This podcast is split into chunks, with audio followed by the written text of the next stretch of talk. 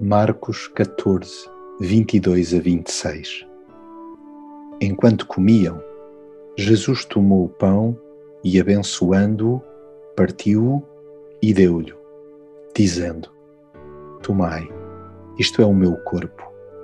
E tomando um cálice, rendeu graças e deu-lhe, e todos beberam dele.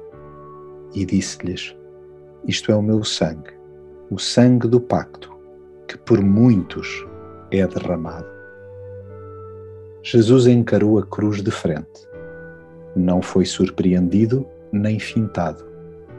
Nos momentos mais resguardados que antecederam a sua morte, tratou de sublinhar junto dos seus discípulos que estava em plena concordância com o Pai sobre o seu plano de resgate. A consciência da dor que o aguardava não lhe retirou a gratidão a Deus por se poder entregar em favor dos seus. A verdadeira liberdade acontece quando se prova o pão da vida, partido por amor a nós.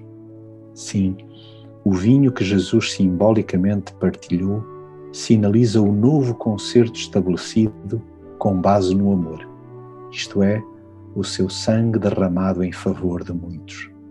É esta graça indescritível, vertida sobre nós, que permite que sejamos abraçados para sempre por Deus.